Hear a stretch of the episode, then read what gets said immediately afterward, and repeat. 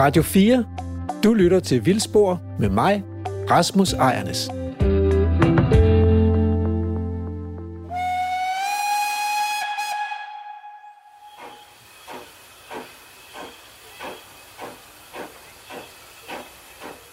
Velkommen til Vildspor, Danmarks værste landstækkende naturradioprogram. Også det bedste heldigvis, fordi det er i hvert fald det eneste radioprogram, som er dedikeret til den vilde natur i Danmark. Så grib chancen lige nu og bliv klogere. Damplokomotivet blev opfundet i 1804, tror jeg. Og i dag skal vi stikke næsen i historien og snuse os helt tilbage til 1800-tallet. Hvordan så verden mon ud dengang på tip, tip, tip, tip oldemors tid? Hvordan så naturen ud? Og hvilke blomster var der i den vilde grøftekantsbuket på kaffebordet? Der sker nemlig ofte det med os mennesker, at vi begår den fejl at tro, at verden har eksisteret i den tid, vi har været i live. Og den jomfruelige tilstand, ja, det var dengang vi var børn. Det er så svært at forestille sig en verden, hvor man ikke selv var i centrum. Men det er lærerigt at prøve, og derfor har Lærke og Emil inviteret sig på vandretur med lektor Hans Henrik Bohn fra Københavns Universitet, som har lovet dem, at han kan trylle dem tilbage til starten af 1800-tallet, øh, til den tids blomsterrigdom. Hans Henrik har også haft en phd studerende som har forsket i de historiske ændringer af Danmarks flora. Hun hedder Tore Finderup Nielsen, og hun forsvarede sin afhandling med bravur i onsdagsrør. Øh, og jeg har lukket hende i studiet for at fortælle os, hvad hun har fundet ud af. Men først skal vi til Køgeegnen på reportage. Det er mig, der er Emil Skovgaard Brandtoft. Lige nu er du på reportage med mig og Lærke Sofie Kleop.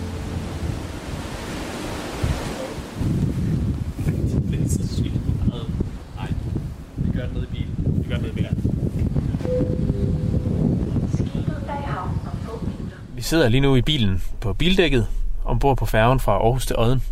Det har været en virkelig, virkelig fin morgen med solopgangen ude over Kattegat, og der var der også lidt fugle ude over havet. Det er jo altid en stor fornøjelse, når man tager færgerne, man lige kan få lov til at se, om der er nogle fugle ude på det store hav. Det var der også i dag. Fløjeltænder på alge. Men det er slet ikke det, det skal handle om i dag. Det skal handle om historiske forandringer af vores landskab. Og øh, grund til, at vi er på vej til Odden, er fordi vi skal hele vejen til Køge og mødes med Hans Henrik Brun, som er forsker på Københavns Universitet, og han ved en hel masse om de her ændringer, der er sket i vores landskab over de sidste par hundrede år. Og som altid, så er vi Emil Skovgaard Brandtoft fra Naturhistorisk Museum og Lærke Sofie Glierup fra Folkeuniversitetet. Vi er nu ankommet til øh, Køge-egnen. Vi er lige lidt uden for Køge, og øh, vi er lige trådt ud af bilen. Nu, det er stadigvæk fantastisk vejr. Det er jo øh, simpelthen en fornøjelse at være afsted i, i dag i den her ellers meget grå og triste vinter. Det synes jeg, jeg har sagt til flere af de andre reportager. Så jeg er glad for at kunne sige, at solen skinner, og der er blå himmel for alle pengene. Og det vi skal nu, det er jo, øh, vi skal, vi skal kigge på et område, hvordan det ser ud nu, og hvordan det så har set ud førhen. Og til det der har vi jo øh, hjælp fra Hans Henrik Broen. Det gør du bare lige kort vil beskrive dig selv, inden vi øh, går rigtigt i gang. Ja, jeg, øh, jeg er forsker i biodiversitet ved Københavns Universitet, og altså lektor i biologi og underviser næste generation af biologer og alt det der. Og, øh, men så er, jeg også, øh, så er jeg også født og barnefødt og opvokset her i Køge, syd for Køge, nærmere her følge, men det er nu ligegyldigt. Det, skal, det er bare, der skal bare lige lidt lo- lokal kolorit med, ikke? Øhm, iført mudrede gummistævner, så jeg er begyndt meget tidligt at kigge på fugle og planter, svampe og biller og stejle og alt muligt. Ikke? Så jeg har færdedes rundt i det her område og, og set, hvordan det ser ud, øh, siden jeg var knægt. Og jeg er i dag øh, i rundetal et halvt hundrede år. 54 år, hvis I, hvis I behøver at vide det helt nøjagtigt. Og det, det vi skal i dag, det er jo, at vi skal øh, med dig på tur ud i en øh, slags tidsmaskine, kan man sige. Ja, I, I er simpelthen blevet inviteret med en tur i tidsmaskinen. Fordi, øh, jeg ved godt, nu tænker lytterne, hold kæft, hvor bliver det langhåret det her. Det findes jo ikke i virkeligheden. Sådan noget. Men det gør det på en måde alligevel. Fordi øh, her for 185 år siden, der var der en ung mand, som også var født i Køge med gummistøvler på. Nej, det var før gummiet var opfundet. Never mind. Han havde mudrede støvler på, og han elskede at botanisere, og han hed Bernhard Kamphøvener. Og i 1835, der var han her, han var 22 år gammel. Han var begyndt at læse øh, naturhistorie på Universitetet i København. Så var han herude. Han var sikkert hjemme på sommerferie hos sine forældre, der boede i Brogade inde i Køge. Og, øh, og så skrev han utroligt detaljerede notater ned om alle de planter, han mødte med meget præcise stedsangivelser. Det vil sige, at vi kan gå ud og se, hvad voksede der. Vi ved, hvad der voksede dengang for 185 år siden. Og I kan, I kan fortælle, hvad I ser. Hvad, hvad tror I der, hvordan er der i dag? Det kan I jo beskrive med jeres øjne. Og så kan jeg fortælle, hvordan var der egentlig? Og det er præcis lige så godt som en tur i tidsmaskinen. Let's go! Du lytter til Radio 4. Nu er vi, øh, nu er vi lige kommet øh, ind i skoven, og Hans Henrik peger. Vi skal den vej ned ad stien her. Der er sådan en øh, fin øh, ja, grusvej, jordvej her ind igennem skoven. Og jeg tænker, Hans Henrik, hvis du fører anden, Jamen, øh, vi skal jo hen til den der tidsmaskine, så lad os komme i omdrejning og blive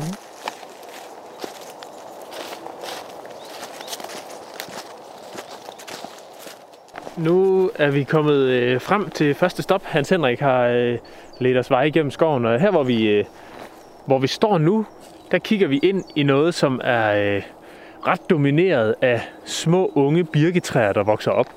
Øh, der er lidt øh, små vandhuller her rundt om og små eller store vandpytter er det måske nærmest. Og så står der nogle gamle øh, døde birkestammer derinde, og lige før var der en musvåg, der fløj kaldende henover. Øh, vegetationen hernede er sådan... Øh, ja, der er lidt, øh, lidt mosser og noget øh, forskellige visne græsser, som ser ud som om de har været sådan nogle lidt store nogen på et tidspunkt. Jeg sådan spætte, trommer. Er I sikker på, at det ikke er naturtelefonen? Det kan godt være, at naturtelefonen rent faktisk er kommet ud i, øh, i naturen. Det, det ved jeg ikke helt, hvordan vi, øh, hvordan vi håndterer, men det var der, det er rigtigt. Men Hans Henrik, hvordan så det her øh, område så ud? Hvordan øh, kommer vi med tidsmaskinen tilbage til Kamp Høveners tid? Jamen, det gør vi via hans planteliste. Øh, fordi den, øh, han, han øh, skriver, at han fandt sådan en tørvemose, hvor der voksede øh, sådan almindelige tørvemoseplanter som mosebøller, revling og tyttebær og, og svagnum selvfølgelig er forskelligt. Han var ikke så god til mosser desværre, men han, han skrev, der var svagnum og tranebær og sådan noget. Og så fandt han, altså I, prøv at høre, jeg, jeg har jo fundet det her manuskript, det har jeg fundet på Botanisk Centralbibliotek, altså sådan et gammelt arkiv i virkeligheden inde i København. Og så har jeg siddet og læst hans, hans fine øh, håndskrift, der gotiske hånd, håndskrift, og jeg måtte oversætte nogle af navnene til moderne navne osv. Og og nogle af dem, så tænkte jeg bare, "Nå, det lyder meget fedt det her, ikke? Men, og så var jeg bare ved at falde ned af stolen, ikke? Fordi så stod der, klokkeensian. Fin kærvel, den findes jo to steder i Danmark i dag, ikke? Fin kærvel ved, i den fede muld ved Køge, altså come on, klokkeensian, det er for langt ud. Hjertelæbe, den her lille orkidé, som ligesom de, de tropiske orkidéer er rigtig søvdebulber nede i svagnummen, ikke? Ej, nej, små kedelige grønne blomster og sådan noget, men, men den er meget fin alligevel. Øh, altså sådan nogle arter var her, og det er jo fuldstændig... Jeg tænkte bare, jeg, jeg var jo, fik jo nærmest et chok, da jeg opdagede, at, det var, at der havde været sådan nogle arter her, hvor jeg var født og opvokset, og jeg vidste godt, der var en tørremose her, fordi jeg snakkede med, altså der var vi købt ost i min familie, ikke? det var sådan en ostehandler, det var dengang, den, det fandtes ikke, jeg er jo en gammel nej, ikke? men øh, så ostehandleren i Vestergade i Køge, han øh, var født og opvokset i Køge, og han sagde, at han havde plukket tranebær herude, og jeg fik fat i sådan en skovkort, hvor man kunne se, hvor den der mose havde været, og jeg tog herud, og så kom jeg bare ind i, det var, det var ligesom at gå ind i sådan et gravkapel eller sådan noget. Det var øh, rødgraner på omkring øh, 70 år eller sådan noget. Og dybe, altså sådan tørvegrav, men altså knastørt, fuldstændig knastørt. Og bare brun tørvejord. Og jeg fandt ikke en skid, men. Og så, øh, og de var, de var jo plantet sådan 70 år før, det vil sige, lad os bare gætte, 1910-20 stykker eller sådan et eller andet. Så det har været igennem sådan en fase, hvor man har gravet enormt dybe grøf, grøfter, alt vandet har været væk. Det var knastørt, og så har der været plantet græntræer på, og de havde lukket kroner, og var, der var fuldstændig slukket for lyset. Ikke? Så der var ikke en skid. Det er ikke helt rigtigt, fordi der er en lille smule tranebær stadigvæk, som er så kommet igen af, at man så har stoppet nogle dræn. For de der græntræer, jeg så, 10 år eller 20 år senere, så blev de fældet. Der var de hugstmådene, og det kunne ikke rigtig betale sig at gendræne og så videre. Så, øh, så, så fik, det lov, så fik landet vandet lov til at stige op igen. Man stoppede nogle dræn, man har, øh, nu er det så birkeopvækst, vi ser her, ikke? Så, og der er allerede nogle birke, som har, har, er måske har 40 år på banen og knækket og brudt sammen og sådan noget. Ikke? Men der var fuldstændig slukket for lyset, og kun lige en lille smule svagner, en lille smule tranebær, og vist også lidt rundbladet solduk, har overlevet den der fase af lyseslukning. Så de der sjældne arter, de er bare væk, altså. Og så kan vi så øh, selvfølgelig også stille spørgsmålet, hvorfor var det, øh, at Kamphøvener's tørvemose her, hvorfor skulle den øh, laves om til, øh, hvad var det, den, der, hvad var ideen? Var det bare for at ødelægge den? Var det sådan en destruktionstrang, der nogen synes, at det var noget skræmmende, der skulle ødelægges? Nej, det var det ikke. Det var jo nyttiggørelse, ikke også? Der lå et område her. Man kunne jo selvfølgelig grave tørv, men det var ligesom gået lidt af mode her i, øh, i det 20. århundrede. Øh, så man, man, så det, var, det var skovbrug, som ville bruge arealet til at producere noget ordentligt nyttigt, nogle grænstammer, som kunne blive til, til bygningstømmer, som jo er utrolig nyttigt. Det er der ikke nogen tvivl om. Altså de der sommerfugle, der er fløjet rundt, og hjertelæbe og klokkeengine, hvad fanden skal vi med dem? De er jo dybt unødige, men er fantastiske alligevel, og vi elsker dem alligevel, også der elsker dem. Jeg gør i hvert fald. Øh, jeg kan tale for mig selv. Men, men græntræerne var selvfølgelig meget mere nyttige. Ikke fordi de kunne ædes, men fordi de kunne sælges. Så det var derfor, man, man udgrøftede den her mose, og man plantede øh, graner på den og slukkede for lyset og lavede flotte, ranke grænstammer ud af det. Ikke? Men jeg kunne godt tænke mig, at I måske også lige beskrev den skov, vi er gået igennem, hvis I nu bare kigger tilbage, hvor vi kom fra. Hvad ser I her? Fordi så kan jeg jo også sige, hvad så Kamphøven, da han var på vej hen til sin tørremose her? Mm. Øh, jamen, vi har gået igennem et... Øh... der ligger en træstamme i radioen igen. Ja, det, ja. det skal vi ikke have noget af. Nå, vi er gået igennem et, øh, et skovstykke. Vi er jo øh, blandt andet passeret en, øh, en spejderlejr og et, et lille træhytte med, med en hjertestarter på, som vi også lige sådan fik, fik grint i dag på vejen. Ikke at den er der, det er jo en dejlig ting, men det er jo ikke, ikke en gammel skov, som sådan lige foran os, der er der også en, endnu en gang høj opvækst af nogle græntræer. Og, og ellers så er det jo, det bærer jo præg af, at det er en produktionsskov. Det er jo ikke gamle træer, der står her omkring os i hvert fald. Nej, det er ikke gamle, øh, det er ikke gamle træer, det er unge træer, det er Douglasgran og det er røde e. Der står en stilke lige over, så det er, det er jo sådan mere de hjemmehørende arter. Men lige når vi kommer op, vi står på sådan noget tørvejord her, ikke? Men lige når vi kommer op på den høje bund, det er sådan et ret kuperet område i virkeligheden, så, så står der de der produktionstræer, som er fra Nordamerika, som giver noget, noget tømmer, som der ikke er alt for mange skadedyr, der kan æde. Ikke? Så det, det er sådan, det foregår, og de bliver ikke gamle, de får ikke lov til at blive gamle, det bliver fældet i deres biologiske ungdom. Og øh, det gør jo, at øh, der ikke er øh, øh, det, det liv her, som der kunne være. Men nu kan jeg sige, hvad kamphøveren han mødte her. Ikke? Det var en, øh, en meget blandet skov. Det var en utrolig divers skov, fordi det var ikke bare skov, det var ikke kun træer. Der var tætte områder med løvskov, sikkert sådan noget øh, lidt med, hvor man har skåret haslerne ned til kæppe og gære og alt det der, ikke? Og der var avnbøger, der var småbladet lind, det er der stadigvæk. Og selvfølgelig e og bøg og så videre, ikke? Naver og sådan noget. Øhm, men der var også en masse lysåbne arealer, en masse overgangszoner, en masse mosaik. Og det ved vi fra de planter, som var, fordi der var en utrolig artsrigdom af planter. Så der var de her arter fra, fra tørremosen til sure, fugtige jord, som jeg lige har beskrevet før. Og så var der ellers arter fra kalkholdige, øh, altså kalkrige øh, væld for eksempel, kalkgræsland, åbent græsland. Og øh, de der overgangszoner med, med sådan lidt højere stauder, som er på overgangen mellem mellem skov og, eller mellem trævegetation og, øh, og lysåbent. Ikke? Så der er gået græsne dyr. Det er der ikke nogen tvivl om, fordi det er det, der holder den slags mosaik levende. Og de arter, han fandt her, ja, hvis jeg bare tager fra toppen af, så var der bakkegøgeurt, som er og to steder oppe i Himmerland i dag. Ellers skal man, den er næsten forsvundet fra Skåne, hvis ikke den er helt forsvundet. Ellers skal man til Øland. Så bakkegøgeurt var der her, og da jeg så det første gang, så tænkte jeg bare, det, det må være løgn det her, ikke også? Det er det ikke. Han var en troværdig kilde. Og ja, det er lige før, der ligger, jeg tror, der ligger et belæg af den på, øh, på museet i København. Ikke? Øh, så bakkegøvert, afbidt høgeskæg, næsten forsvundet fra Danmark, også sidste sted, voksested op i Himmerland, fra sådan noget kalk, øh, kalkpåvirket, velpåvirket græsland. Øh, en lang stribe øh, arter fra, fra den der overgangszone, som bjergperikon, den er her stadigvæk. Sort fladbælt, det er også den eneste, de er de to eneste, som er her stadigvæk.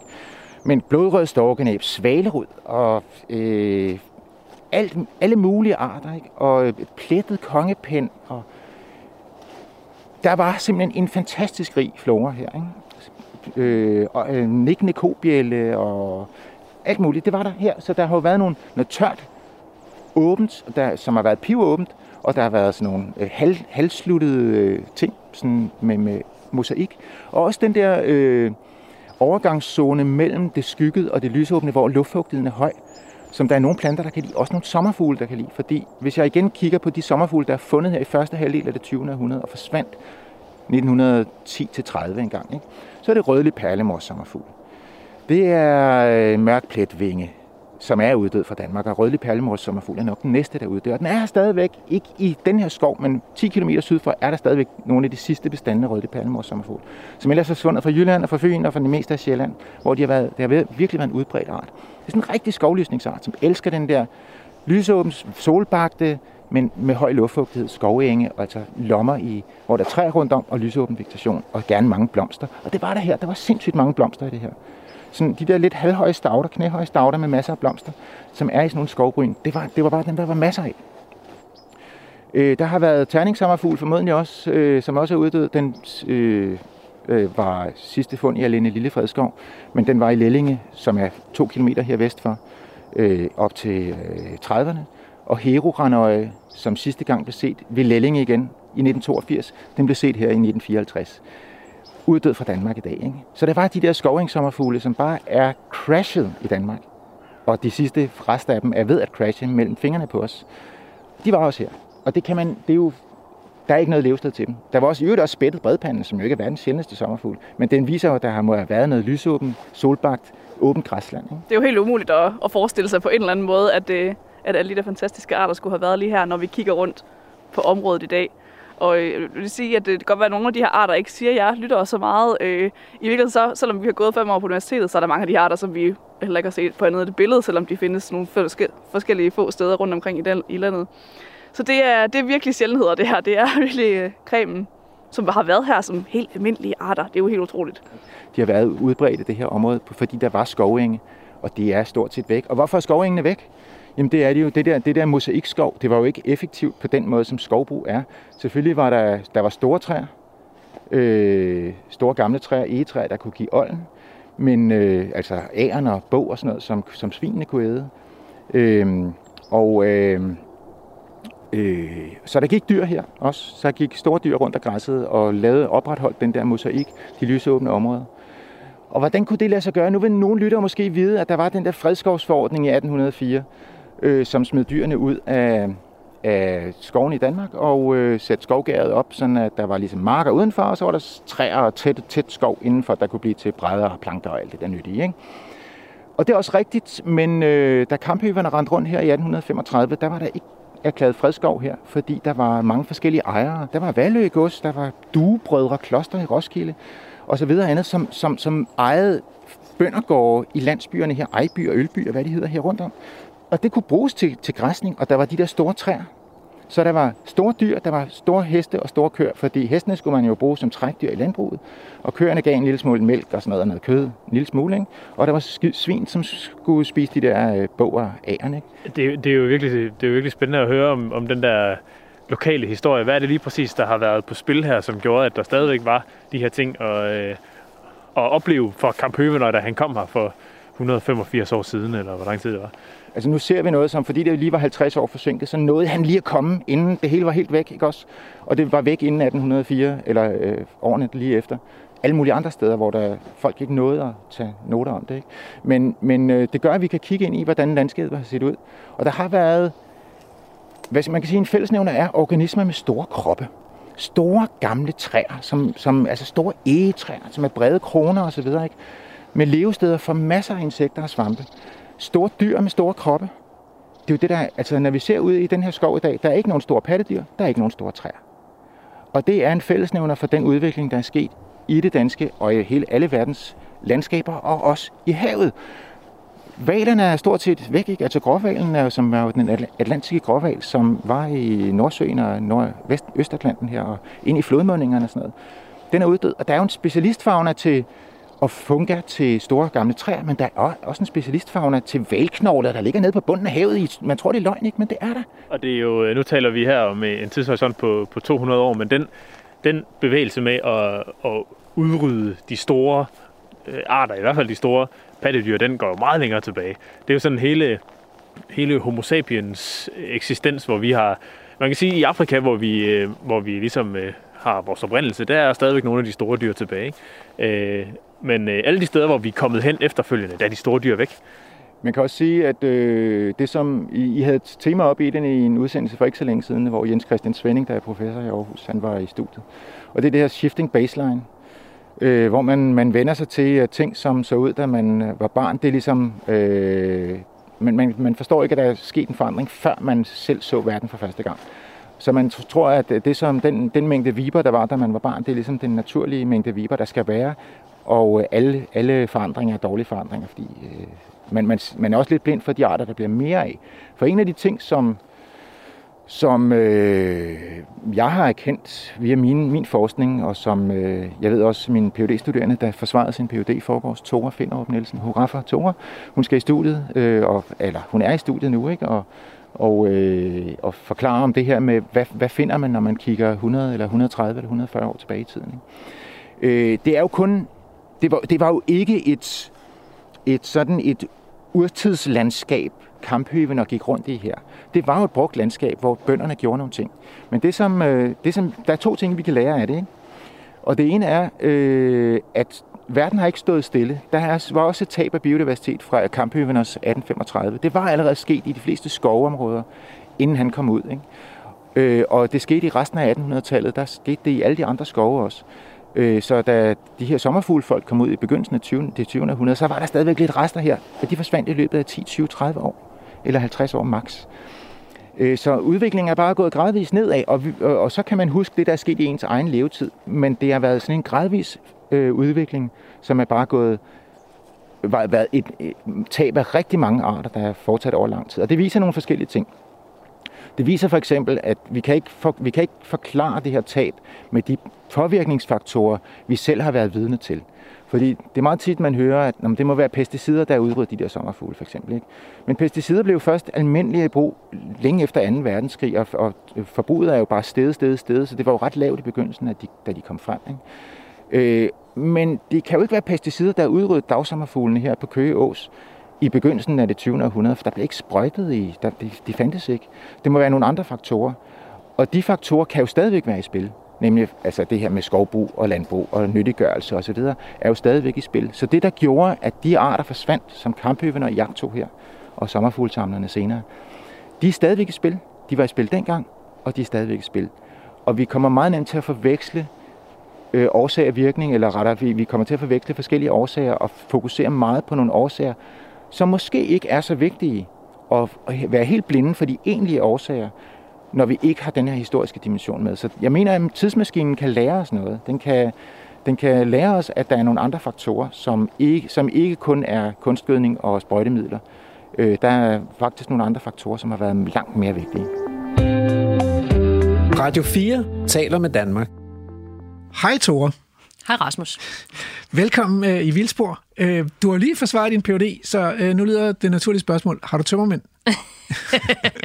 ja, det er faktisk det er lige ved det følte sådan. Det er faktisk lige ved det følte sådan.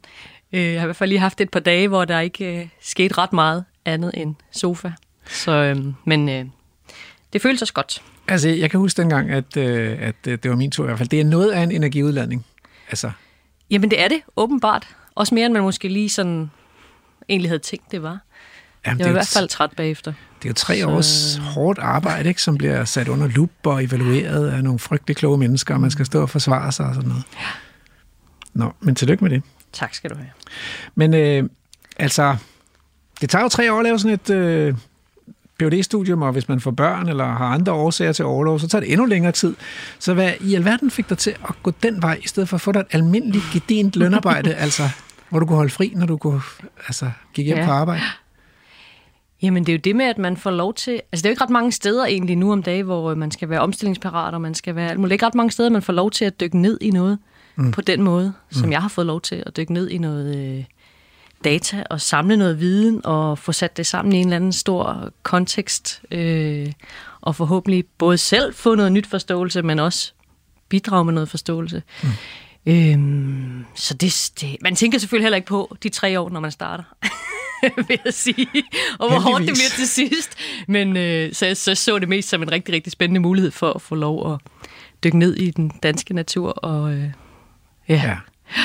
Det er ligesom med børn, ikke? Man aner ikke, hvad det er, man har kastet sig ud i, før, før, før de er der. Heldigvis, altså. Og så er det jo alligevel også en fest. Hvad man går ind til. Men, øh, men du har så valgt at, at studere øh, naturens historie i Danmark, valget er så faldet på at studere planter. Det kunne have været alt muligt andet. Altså nu kan vi jo hurtigt blive enige om, at planter er måske det mest spændende, man overhovedet kan studere i naturen. Sådan er det. Sådan er det. Men, så er det vigtigste. Men, men kan ja. vi begrunde det altså? Hvordan vil, du, øh, hvordan vil du begrunde, at det lige blev planter?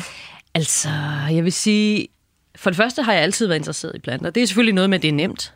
Altså, de nemt, der hvordan? sommerfugle og ting og sager, der flytter sig hele tiden. Det er skide ja. besværligt. Ja. Hvis du går en tur ud på et overdrev, så kan du øh, lægge dig ned i græsset, ja. stille og roligt, og pakke din flora frem og din lup, og så kan du ligge og se på de her planter. Der er ikke noget, der forsvinder. De eller, nej, og du kan da tage dem med hjem ikke, i en pose, eller ja. i din kurv. Eller sådan. Så jeg, det tror jeg måske har tiltalt mig på en eller anden måde. Øhm, men det er jo sådan den personlige. Og så kan man sige, planterne er jo også, øh, for det første så er planterne jo meget tæt forbundet med det miljø, de vokser i. Mm. Så når en plante trives på et vist sted, mm. så er det fordi, der er nogle jordbundsforhold, og der er nogle, mm.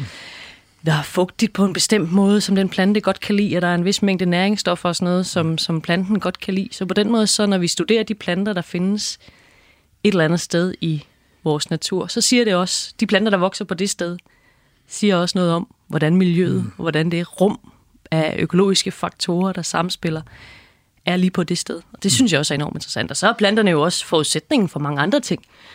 Sommerfugle, insekter og alt muligt lever ja. jo af ja. i intime forhold med, med planter. Så det er, øh, det er planterne, der starter det, og de er super gode indikatorer også. Ja. Øhm, et sidste lille sådan ligesom øh, metaspørgsmål her. Ikke? Den her forskningsverden, det er jo et af de steder på arbejdsmarkedet, hvor øh, kvinder er i mindretal. Øh, især når man kommer frem til lektor- og professorniveauet. Så skal du være professor, når du bliver voksen? ja, for ikke blandt PUD'er, vel? Der er jo der er faktisk over... pænt mange. Så og det... også på biologistudiet er der jo også 60, tror jeg, procent kvinder. Ja, ja. Øhm, så det er jo først, når man går videre. Nej, jeg skal hjem og have børn og røge kødgryderne. Og Nej, jeg ved det ikke. Har du pisse mig, eller er det? Du ved det måske ikke engang Jeg ved helt. det ikke lige Nej. præcis. Altså, Nej, det skal nu, jeg skal lige lande, og så skal ja, jeg lige finde ud af, hvilken vej jeg skal gå. Så det lyder som rigtig, det, det vil jeg ikke love dig. Okay, du lover ikke noget. Jeg vil ikke hænge dig op på det. Men om 10 år, der kalder jeg dig i studiet igen, så får vi se, ja. Hvor det endte. Med en øh, kogebog, eller ja. Men altså, nu er du i hvert fald Ph.D. i historisk botanik eller noget i den retning. Det kunne vi kalde øh, det. Ja, eller planteøkologi. Mm. Øh, og det håber jeg, du vil være med til at begrave, at vi kan begrave os lidt i. Øhm, kan, du fortælle, kan du fortælle os, hvad du har undersøgt? Ja, altså vi startede ud med sådan en idé om, nu snakkede vi om det her med, planterne kan sige noget om miljøet. Og nu siger du vi? Vi. Jeg og min vejleder Hans Henrik Brun, som ja. vi netop har øh, sendt i felten sammen med Lærke og Emil. Der er et link der, men ja. Præcis. Øh, så han startede med en idé sammen med Kajsan Jensen, som har været med til at søge de penge også, mm. som jeg har brugt. Mm. Øhm, så de startede med en idé, en idé, som vi sammen udviklede mm. til øh, den her tanke, som ligesom blev baggrunden for den PhD, jeg så har lavet det treårige forskningsprojekt. Øh, og ideen var, at man kunne, kunne man bruge de her gamle, altså hvis planterne siger noget om det miljø, de vokser i, mm. kan gamle øh, fortællinger eller gamle lister af planter, gamle øh, optegnelser over planter, kan de så ikke også sige noget om det miljø, der var før i tiden? Mm. Før du og jeg kan huske. Øhm, og, og, og, og hvad kan vi bruge det til lige præcis? Så det var ligesom vores idé at grave tilbage og se, hvad vi kunne finde af gamle data.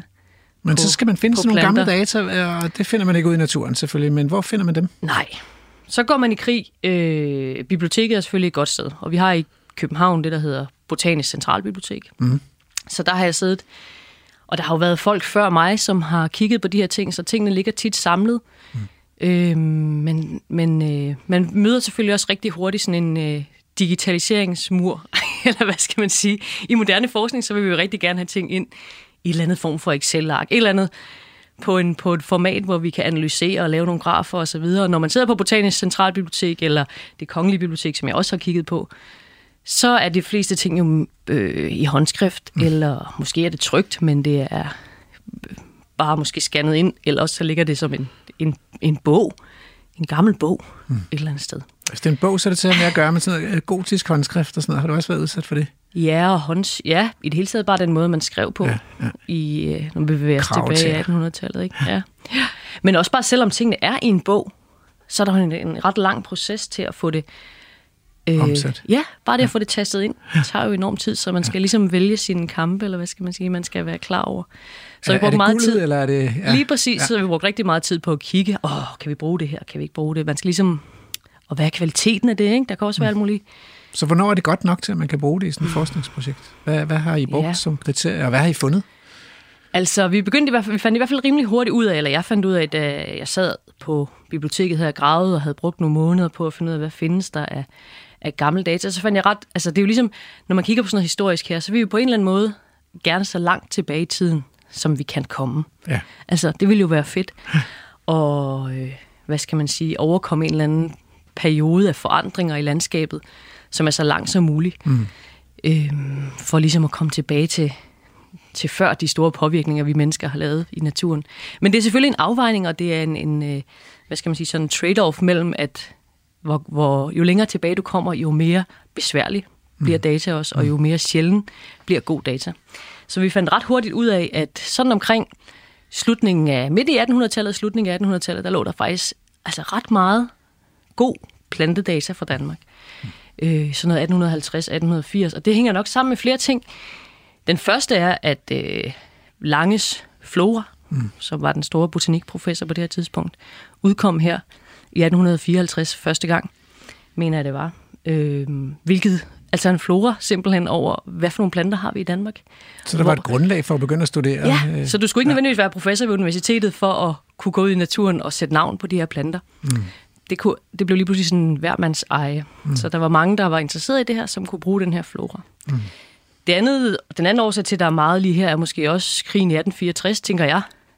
Man fik lige pludselig sådan en idé om, at åh, vi er blevet et lille land, vi skal finde ud af, hvad findes der både af ressourcer, og mm. hvad har vi egentlig i Danmark. Så i hvert fald så ligger der sådan en bunke data for mm. det her tidsrum. Og jeg har jo fundet ud af, når jeg har snakket med internationale forskere og folk, der arbejder med det her, det er ret unikt. Mm. Altså det, det, måske England har lidt af samme mm. tradition, men ellers er der ikke mange lande, der har så gammel mm. og god data på de her ting. Det er jo lækkert, når man skal lave forskning, at der ikke er en masse, der har lavet det før. Nå, det kan jo bruges altid, ikke? For ja, ja. jo flere lande, der ligesom bidrager, men, øh, men det er faktisk lidt unikt, at der er en tradition for det her så langt tilbage i tiden. Men altså, øh, så har du brugt noget energi på at få sat dem i system og skrevet data ind og sådan noget, men, men, men hvordan, øh, hvordan har, du, har du så kunne sammenligne med i dag? Ja, det er jo så det, vi gerne ville selvfølgelig. Ja. Ikke? Så det er nemlig rigtigt, fordi vi vil jo selvfølgelig gerne kunne sige noget om forandringerne. Hvad er det så, der er sket? Øhm, og der har vi brugt, der er jo ikke, det er ikke så længe siden, at der udkom sådan en stor øh, kortlægning af alle de danske arter, som Dansk Botanisk Forening stod bag, som hedder Atlas Floridanica, ja. hvor man har øh, kortlagt, hvor findes plantearter i Danmark, og hvor almindelige er det. Og det har vi så forsøgt at sammenligne de her gamle kilder med. Mm. Øhm, det vil sige, du har ikke selv været ude i felten og tælle planter eller kigge planter? Nej, altså der må vi jo ligesom sige, hvis vi skal på tre år nå et eller andet ja. sted hen, og vi skal også, det skal ikke være noget med, jeg bare lige har brugt. Altså man må huske, nogle af de her data, som vi har, vi endte op med, noget af det primære data, vi har brugt, er fra sådan 14 regionale flora i Danmark. Altså okay. vi har for eksempel Møn, Dækket, Lolland, Falster, Nordøstjylland, øh, Samsø, Anholdt, Læsø. Vi har sådan en hel del af de her regioner, kunne man kalde det, i Danmark, som er dækket ja. af data. Og hvis jeg skulle gå ud... Ja, altså, det, det er jo... Jeg kan se Plus at de mennesker, der... Mænd er det jo så, der har lavet de her gamle flora. Øh, de har jo brugt måske en livstid på at være i det her område, bo i det her område og samle data. Hvis jeg skulle gå ud en sommerferie lige at gøre det, ja. så ville det slet ikke blive sammenligneligt. Vel, vi er nødt til at have noget, det kan jeg godt se. De har rejst fra krog til krog, og de har simpelthen hygget sig, tror jeg. Ja, det er forskelligt selvfølgelig. Nogle af dem har... Ja, vi har ikke så brugt så meget sådan nogle ekskursionsnoter. Det har mere været data for folk, der har boet i området, eller ja. måske haft et sommerhus, som de har brugt igen og igen, så vi ligesom var sikre på, at de havde... Det var ikke bare en enkelt feltsæson, de havde brugt. Det var ja. sådan gentagende. De har fået rimelig dækket, hvad der var. Ja. Du, øh, naturtelefonen. Nå, jeg troede, det var øh, foråret, der var kommet. Nej, det er ikke en spætte. Det kan godt lyde som sådan en... Men det er vores, øh, vores naturtelefonlyd. Så øh, lad os lige se, hvem der ringer. Det er Rasmus Ejnes fra øh, programmet Vildspor. Hvem taler jeg med? Uh, det er Mark Fjerbenet. Mark Fjerbenet? Uh, ja. Du, du, du lyder ja, søvnig. undskyld, at jeg, jeg lyder lidt søvnig, men jeg ligger jo egentlig i hi nu her. Oh, ja. Det skulle jeg gøre de næste øh, to måneder frem til, til april, men det har været så pokkers varmt i år, at jeg har faktisk haft svært ved at, øh, at sove. Åh oh, nej, det kender jeg godt. Ja. Man ligger og vender sig. Ja, og, det, og så vågner jeg jo op og kan, har fundet ud af, at jeg jo pludselig er blevet, blevet erklæret sårbar. Jeg er blevet truet på, øh, på rødlisten. Nå. Det er også ubehageligt. Ja, det er da meget ubehageligt. Men det er vel meget godt, ja. at vi så, så kan vi jo tænke lidt over, hvad vi kan gøre for dig. Ja, det, det håber jeg jo. Der er jo, åh, det, det, jeg er ked af, at det går lidt langsomt, Rasmus. Jeg er jo koldblodet, og det er stadigvæk lidt koldt, selvom det ikke er helt koldt nok, så jeg sover godt. Så går der altså lige lidt tid, inden jeg får, får varmet stemmen op. Det kan jeg godt forstå. Altså, så, så du hedder jo et markfirben, så du ringer ud simpelthen ud fra en mark, eller hvad? Nej, nej, jeg forstår slet ikke, hvorfor at jeg har fået navnet markfirben. Det giver, det giver ingen mening, fordi jeg lever ikke på marken. Det, det, jeg har tidligere kunne findes øh, tæt på markerne i stendiger, og på de der lidt nøjsomme arealer, hvor man ikke rigtig har kunne dyrke alligevel, hvor, hvor jorden er sandet, og hvor vegetationen er lav, og jeg kan ligge og sole og bade mig og vente på, at der kommer lækre biller og æderkopper og insekter forbi. Det er, men, men moderne marker, det har jeg slet ingenting med at gøre. Nå, men nu siger du, men nu siger du sol der. Er, er Danmark så ikke bare det forkerte land? Jo, vi, altså det er lige på nordkanten af, hvad jeg egentlig kan, kan klare. Det er heller ikke hvert år. Jeg er jo, øh, jeg, øh, vi lægger jo æg, Rasmus. Modsat øh, mange af de andre krybdyr, vi har i, der er her i Danmark, så, så lægger jeg æg. Og det kræver, at sommeren er tilpas varm og lang, for at æggene kan nå at klække. Så det er faktisk ikke alle år, at vi får, får nye unger på, på benene. Nå. Yeah. Men, øhm, men der er nu dejligt i Danmark. Der er sydvendte skrænter, hvor vi for alvor kan ligge og sole os og få, få varme i kroppen, og hvor æggene, når vi, de er gravet ned i, uh, i sanden, de kan ligge og blive lune og varme og udvikle sig, sådan at der kan komme nye unger frem. Nu, nu er jeg lidt dum, ikke? men I, I ligger ikke og ruer på de der æg, så? Nej, Som en nej, høne. nej. Det er, det er ungerne, de skal have bedst af at passe sig selv. Det er, de skal lære at klare sig selv fra starten. Så når jeg har øh, fået, øh, fået fundet en, en fin, sød hund, det er, Rasmus, jeg er jo et af de allerkønneste dyr i hele Danmark, hvis du spørger mig. Det siger de sgu alle sammen. Jamen, altså, Rasmus, det passer. Okay. Jeg, ja. øhm, I paringstiden, jeg bliver jo fuldstændig grøn, skriggrøn i hele ansigtet, ned over kroppen. Jeg har virkelig ikke noget, der slår de farver, som jeg kan præstere sådan på en, på en, på en god paringsdag. Øh, nu du Og siger når det. hunderne ja. så er blevet lokket til, og når jeg har smidt, øh, smidt konkurrenterne ud af mit territorie, så, øh, så får jeg jo lov til at parre mig med alle de dejlige damer. Og så graver de æggene ned i en sydvendt skrant, hvor de kan ligge og være lune, og så får ungerne lov til at passe sig selv. De kommer ud og er store og stærke, hvis de altså kommer ud og skal klare sig selv helt fra starten af. Men det lyder jo som den rene idyll, altså. Øh, især det der med alle damerne, synes jeg. Men hvad hedder det? Hvad, hvad, hvad, hvad er det så egentlig, du ringer, ringer om? Altså, udover at du er lidt søvnig og, og sådan. Ja, men jeg, jeg er jo vågnet op og får at vide, at jeg er, jeg er kommet på rødlisten, og det er lidt, lidt en ubehagelig information, men det, det kommer nu ikke som den store overraskelse, fordi øhm, det går ikke så godt for os. Nej. Vi bliver faktisk færre. Ja, der, er- der er mistet mange markfirbenbestande rundt omkring, Okay. og øh, det skyldes, at øh, I mennesker I er faktisk ikke ret gode til at passe på vores levesteder. Hmm. I, øh, det skulle man ellers tro. Jeg er jo en af de få dyr i Danmark, der kan stoppe million, millionbyggerier. Ja, det er, øh, jeg stop, er stop. så stærkt beskyttet, Nå, at øh, det er habitatdirektivet, vi taler om her. det er nemlig habitatdirektivet. Jeg er jo Ah. en bilag 4-art, Rasmus. En bilag 4 Og det gør, at det der er særlig ansvar for at passe på mig og mine levesteder og ynglesteder. Og øhm, det betyder også, at hvis man vil lægge en, øh, en ny vej eller vil lave et byggeri, og der pludselig er markfirben, jamen så, øh, så trumfer det faktisk, at øh, så må man ikke bygge der alligevel. Der er, der er stor opmærksomhed om, at, at, vi skal passe, at I skal passe på sådan nogen som mig. Men det er jo godt. Ja, Så, men så hvad, har du nogle ønsker til os, altså til menneskeheden? Er der noget, vi... Øh, hvis, hvis du nu bare måtte komme med dine ønsker, og så, så, så skal vi prøve her på Vildspor at få, få dem til at blive til Ja, virkelighed. men en ting er, Rasmus, at I ikke kan- bygger der, hvor jeg bor. Det synes jeg jo er rart, at I ikke gør det.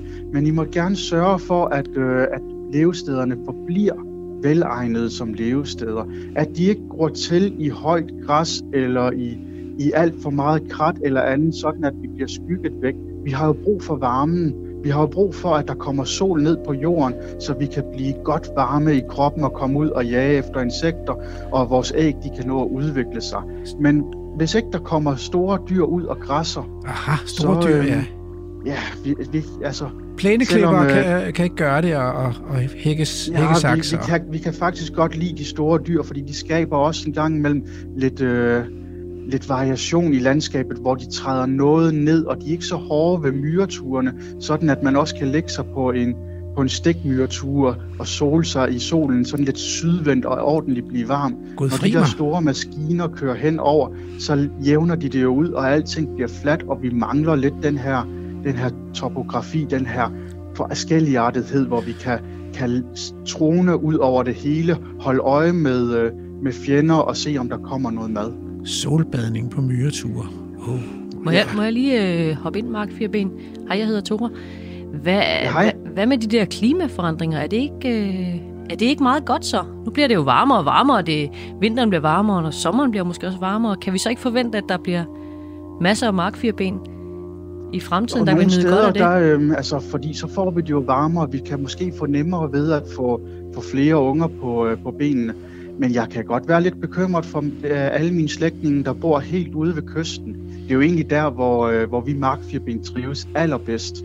Det er ude på de kystnære lokaliteter, hvor, øh, hvor der ikke rigtig har, øh, hvor der er den frie kystdynamik stadigvæk er der, og hvor der ikke er så mange interesser i at få, få bebygget kysterne med ferieboliger og andet. Men øh, hvis havet stiger, så bliver vores levesteder oversvømmet. Ah, det Så jeg kan godt være lidt bekymret for, om, øh, om klimaforandringerne, udover at det bliver varmere, også vil gøre, at vi mister, øh, hmm. mister vores levesteder til havet.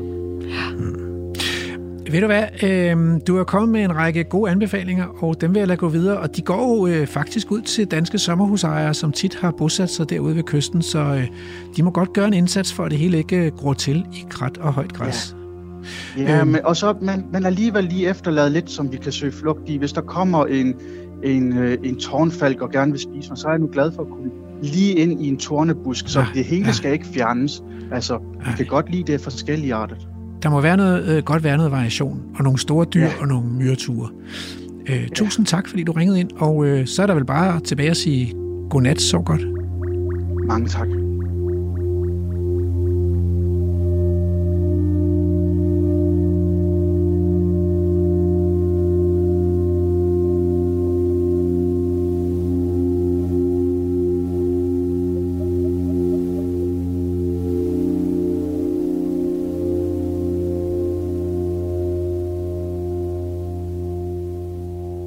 Det var interessant med den mark, det markfirben der. Øh, men nu bliver jeg lidt nysgerrig, Tore, over hvilke forandringer du har fundet i den danske flora i de der øh, 140 år, eller hvor meget det er, der er gået. Øh, og vi har jo lige været vidne til øh, på vandreturen i Køge til en næringsfattig tørvemose med hjertelæbe, der blev afvandet og tilplantet med græntræer. Og, og der var også en, øh, en skov, hvor græsningen ophørte, og skovlysningernes sommerfugle øh, forsvandt for altid. Øh, er det, er det samme type af forandringer, du har kunnet dokumentere, eller, eller er det nogle andre tegn?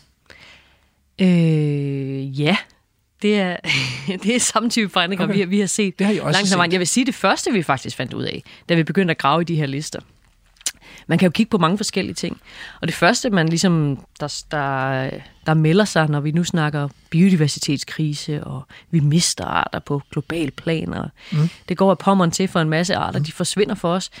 Den sjette masseuddøen. Så begynder Ja. man selvfølgelig at tælle.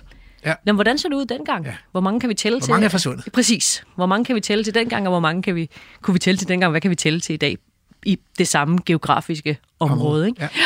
Ja. Øhm, og der blev vi sgu lidt overrasket. Ja. Altså der blev vi faktisk overrasket, fordi det er faktisk sådan, at når vi kigger på de her regioner af forskellige størrelse, så er det faktisk helt op til 400 nye arter, eller 400 flere arter, der findes i dag, end der fandtes for 150 år siden. Og det er sådan, i alle regioner, vi overhovedet har kigget på, er der flere arter i dag, Så end der var er- dengang. er den første sang, man tænker, åh oh, nej, det må ikke slippe ud. Eller hvad? ja, præcis. Så tager de vores bevillinger. Det var, ja, det er rigtigt. Jamen, man tænker selvfølgelig, Nå, for søren. Hvad er der sket? Altså, hvad er der sket? Ja. Bidrager vi med noget positivt her til, til, til den globale biodiversitet, eller Ja. hvad søren, øh, hvad foregår der? Så det, og det overrasker os faktisk. det er mig, der skal stille spørgsmålene. Åh ja. Det er dig, der skal svare på dem. Så bidrager vi med noget positivt. Er der sket noget godt i perioden fra, øh, fra midt i 1800-tallet, sidst i 1800-tallet, og så frem til i dag? Altså, man kan sige, der er jo sket noget godt for mange arter. Fordi der er flere arter, der kan trives i dag, end der kunne. Eller der er i hvert fald flere arter i dag, end der var dengang. Og, og, altså, og er I sikre Men- på det? Det er ikke bare, fordi vi er blevet grundigere til at tælle, eller... Uanset hvordan vi stiller det op, øh, og, og når vi kun bruger de her meget solide data, ja. som vi har fra den gang, så er der blevet flere arter. Okay. Altså. Og det er jo så planter, skal vi huske. Og der er, planterne er selvfølgelig, udover at være det vigtigste, man overhovedet kan studere, så er de selvfølgelig også lidt specielle. Ja. Og et af, noget af det, der gør planterne ret specielle, det er jo, at vi har haver, parker, mm. øh, hvor vi helt med vilje indfører en masse arter af planter. Mm. Så det gør vi jo ikke med, med bredtager og med markfirben og med alt muligt andet. Dem, dem går okay. vi ikke ned i havecentret og køber og planter ud. Nej, og Så- havecentret fornyer sig, øh, så indimellem så skal de have noget nyt i sortiment, og så kommer der et eller andet, en ny art, Ja. og så kommer der en ny art. Så en rigtig igen. mange af de her arter, som vi har fundet flere af, øh, er havearter, altså ting, som vi med vilje har plantet ud, fordi vi synes, de var rigtig pæne, og som så har spredt sig, for vi har jo ikke kigget ind i haverne. Nej. Det har vi ikke opgjort. Men det er jo arter, som har været her i lang tid. Øhm, lige nu her er det jo sådan noget som vintergækker, irantis og juleroser, alt muligt, som ikke er hjemmehørende danske arter, men som vi finder ude i naturen. Ja, enten Øh. fordi de er sluppet ud af sig selv, eller fordi at der er nogen, der har lige haft noget til overs i haven, så de tænkt, det skal da ikke gå til spilde. Ja, Ud i grøftekanten Måske det. det, eller noget haveaffald, man har fået Ja. smidt ind i en, Ja. i en vejkant eller en skovlysning, eller de selv bare har hoppet over Jeg synes, man ser flere og flere påskeliljer i grøftekanterne. Og Ja, dem kan der være rigtig mange af. Ja. Ja, det er rigtigt. Nå, Okay, okay, øh, og det er der- en stor, det er en, altså det er en en stor del del, ja. Og det andet er også alle de plantearter, der så er kommet til, øh, uden det lige var med vilje. Kirtelkort, stråle og hvad ved jeg, af, af arter, som så er kommet hertil, fordi vi bevæger os mere rundt i verden i dag, end vi gjorde for 150 år siden. Ikke? Ja, så mange af dem, der kommer, de kommer, de bruger mennesket som vektor, altså som spredningsmiddel. Ja, Vores biler, jernbaner vores tog, og vores, ja. præcis. Ja, sådan vil det være. Så det var den første overraskelse, vi fandt sådan set. Er der også øh, simpelthen gang i, stadigvæk gang i en indvandring? Altså det er jo selvfølgelig mange tusind år siden, at det var istid, men, men vi er vel ikke færdige med at, at have en indvandring af planter sydfra efter istiden? Ikke nødvendigvis, øhm, kan man sige. Men jeg vil sige, at langt, langt de fleste arter, når vi sådan begynder at kigge på, hvilke arter det er, Ja. så er det ikke på grund af klimaforandringer, at de selv bevæger, hertil, bevæger sig hertil. Det kan, det kan jeg ikke udelukke, at det kan være fra nogle enkelte arter, der er kommet, fordi Nej. Det er blevet lidt varmere, men langt de fleste er, fordi at vi spreder dem lige præcis. Enten fordi vi synes, de er flotte, eller vi skal bruge dem som en rynket rose til at holde på, på klitterne, så de ikke blæser væk for os osv., ja. eller, eller fordi de bare bruger os som vektor, som du siger. Ja. Lige præcis. Men betyder det så, at, at, at det ikke bare er godt, men, men også i virkeligheden et af, et af mange tegn på globalisering, at I har fundet flere arter? Jamen, det vil jeg da sige. Altså, det er jo endnu et tegn på, hvordan vi bruger, mennesker bruger jordkloden. Altså, Ja. vi bevæger os meget rundt, ikke? Så, øh, så Fordi der går, der går, for mig går der altså rigtig mange almindelige arter på én hjertelæbe. Jamen, det gør der. Fordi det er jo nemlig det. Det er jo ikke hele historien. Mm. Der er kommet flere arter mm. i tal. Altså, der er mange flere arter i alle regioner, end der var før. Ja. Men det er ikke hele historien, fordi der er også nogen, der er forsvundet. Ja. Altså. Øhm, og øh, ja, og det, og det vi ser, det er generelt, at de der specialiteter, mm. som, som for eksempel hjertelæben, eller rigtig mange af vores orkideer, øh, sværskovliljer, al, altså der, der er en, en stor gruppe af arter, som er forsvundet. Og kan man sige noget, altså udover de her sjældne og sårbare og, og, og lidt nogle øh, skvat, øh, mange af de der sårbare arter, kan man, er der noget generelt, der, altså noget, der binder dem sammen, noget, der kendetegner de arter, der er gået tilbage? Ja, altså det første, der kendetegner dem, er, at de hele tiden har været rimelig sjældne. Ja. Altså, så det er noget, det er, vi ser generelt, at de arter, der var almindelige, ja. fandtes mange steder og fandtes i ret stor mængde, har nu spredt sig Ja. til, til hele landet ja. og til mange lokaliteter. Og de arter, som fandtes nogle enkelte steder, dem har vi så mistet, og de er gået tilbage. Ja. Øhm, men du tænker på, hvad for en slags arter er det? Ja, altså, sådan- men, men, men, hvis jeg gerne lige måtte gribe fat i det også, så ja. Det, det er vel ikke, der er vel også nogle almindelige arter, der er gået tilbage, ikke? Fordi jeg, når jeg kigger mig rundt, eller har det også noget med skala at gøre? Fordi når jeg kigger mig rundt i Hjortshøj, hvor jeg bor, ikke, så, så savner jeg helt almindelige arter, som jeg kan ikke finde en liden klokke, jeg kan ikke finde en gul snære, jeg kan ikke finde en, en djævelspid og sådan noget. Det er jo ikke, almi- det er jo ikke ualmindelige eller sjældne planter mm-hmm. i Danmark, vel? Men Hjertegræs. jeg kan bare ikke finde dem længere, fordi de er væk, altså fra det der mm. kulturlandskab. Mm. Men jeg vil godt se, hvis jeg kigger i en lidt større skala, så vil de jo stadigvæk være der. Altså, de er jo ikke så langt væk. De er jo ude på Mols, eller de er nede ved Skæringsstrand, mm. eller sådan noget, ikke? Ja. Øh, på et hedeareal dernede. Så i større skala er de der, men lige lokalt, hvor jeg bor i Hjortshøj, der er de altså væk. Ja, så er der selvfølgelig to ting, der er sket her. Vi har mistet nogle af de ret sjældne arter, og så er der nogle arter, som er gået meget tilbage. Ja. Det er nemlig rigtigt. Så, så arter, der før fandtes i hver eneste sovn, er, øh, er nu ikke længere så almindelige. Ja. Nej.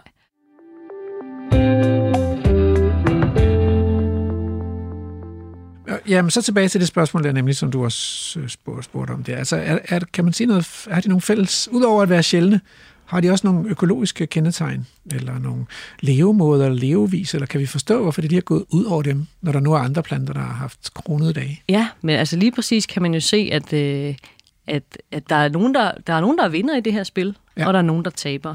Og når vi kigger på, om det så er det bare tilfældigt, der er en, der er væk, og der er en, der er kommet, og det kan sgu være det samme. Ja. Det er det ikke helt. Okay, Det er ikke tilfældigt, okay. de ændringer, vi ser.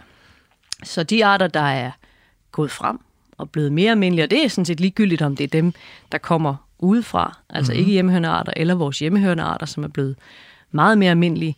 Øh, altså arter, som vi ser i enhver grøftekant nu, gederams, mm. løgkarse, al, altså arter, som er helt almindelige i dag, det er arter generelt, som er tilpasset næringsrige forhold. Arter, der er rigtig gode til at udnytte sådan noget, hvor der er lidt medium fugtigt, og øh, lidt skygget måske. Der er måske lidt overgroet, eller der er, der er måske blevet plantet noget skov. Mm. Så arter, der kan gro i relativ skygge under højt næringsstof, altså i, i stand til at udnytte den her næring til hurtigere vokse op og overskygge alle de andre arter, de er gået frem. Så dem må vi, vi, kan vi kalde dem konkurrenceplanter, eller hvad? Eller er det, Ja, det kunne vi godt ja, kalde så de er dem, gode til at, at, at tage for sig af retterne, mm. når der er meget øh, på buffeten. Lige præcis. Ja. Ja. Men lige præcis, dem der så har haft det svært i løbet af de her 150 år, som er blevet meget mere sjældne, eller måske helt er forsvundet fra landsdele, det er dem, som faktisk er optimeret til at leve under mindre konkurrencepræget forhold, altså ja. hvor der er mindre næring, øh, hvor der måske er rigtig tørt, et eller andet sted, hvor der er rigtig lyst og tørt. Ja, så er det også svært at vokse. Ja, det kan være svært at vokse, ikke? Og Ja. ja. det er ikke så mange planter, der er tilpasset det. Mm. Øhm, så, så, øh, så arter, der kan klare sig ved lav næring, Ja. Hjertelæbe for eksempel, i ekstremt fattig kær. Eller, for eksempel, ikke? Øh, og også øh, arter, som vokser på, på øh, meget sandede områder og så videre, mm. eller på heder, mm. er generelt også gået tilbage. Mm. Og så dem, der skal have lys, de har det sgu også svært. Okay. Altså af alle mulige forskellige årsager. Både fordi de konkurrence, konkurrencearterne har det godt med meget næring, så de vokser hurtigt op, Ja. og så bliver det svært at være sådan en lille nøjsom plante, der Kræver lys. kræver lys. Ja. Så er vi jo, det går jo, altså der er jo kommet mere skov. Vi har jo, efter skovforordninger, vi har jo plantet meget mere skov. Altså på det her tidspunkt var der omkring 5% skov i Danmark. I dag er der jo en 13%.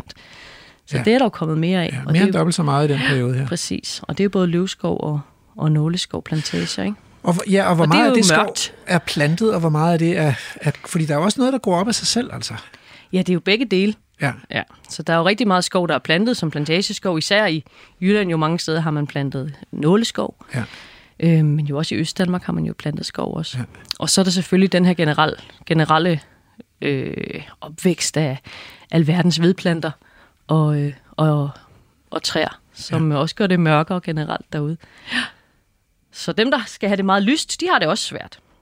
Ja. Og så er det dem, der har det, der skal have det øh, tørt eller vådt. Og det har overrasket os faktisk lidt, hvor mange vådbundsarter, der faktisk også er gået rigtig meget tilbage i den her periode. Og det har jo noget at gøre med den skala, vi kigger på, så vi faktisk er tilbage før den helt store dræningsindsats i Danmark, som mm. øh, jo gav mulighed for enormt meget landbrugsland.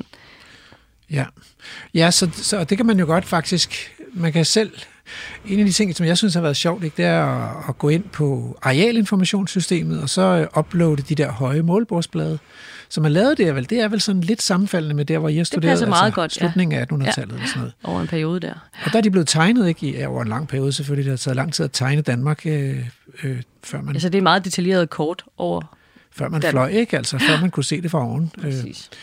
Og der har jeg observeret, ikke, at, at næsten ligegyldigt, hvor man går hen, og man så kigger på landskabet, så var der mange flere vådområder. Mm. Der var mange flere enge, mange flere moser, og mange flere små vandhuller i landskabet.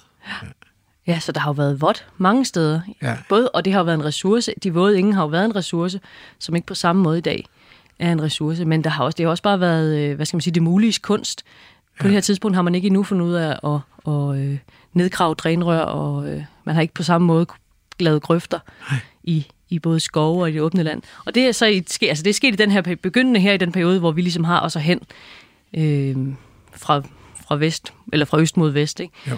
Øhm, så det er virkelig noget, der er sket. Der er blevet meget, meget Men- tørre. Hvad med de der store vådområdeprojekter, vi har fået? Har de ikke øh, hjulpet på det, altså? Jo, for visse arter har de. Okay. for visse arter har de. Så det kan selvfølgelig være fint nok. Men, øh, men vi, vi, nød, vi, vi, øh, vi mangler simpelthen, øh, hvad skal man sige, dele af det økologiske våderum også. Ja. Ja. Så der mangler det næringsfattige og våde. det mangler i stor stil derude. Vi skal have et større økologisk vådrum, og øh, det skal vi snakke om mere om i anden halvdel. Øh, men nu øh, lakker første time af Vildspor øh, til ende, eller mod ende, og øh, vi skal have nyheder. I anden time, der skal vi ud på øh, vandring øh, med Hans Henrik i Kamp Høveners fodspor igen, og øh, vi skal finde ud af, hvorfor er der sket de her ændringer i den danske natur, og hvad skal vi gøre?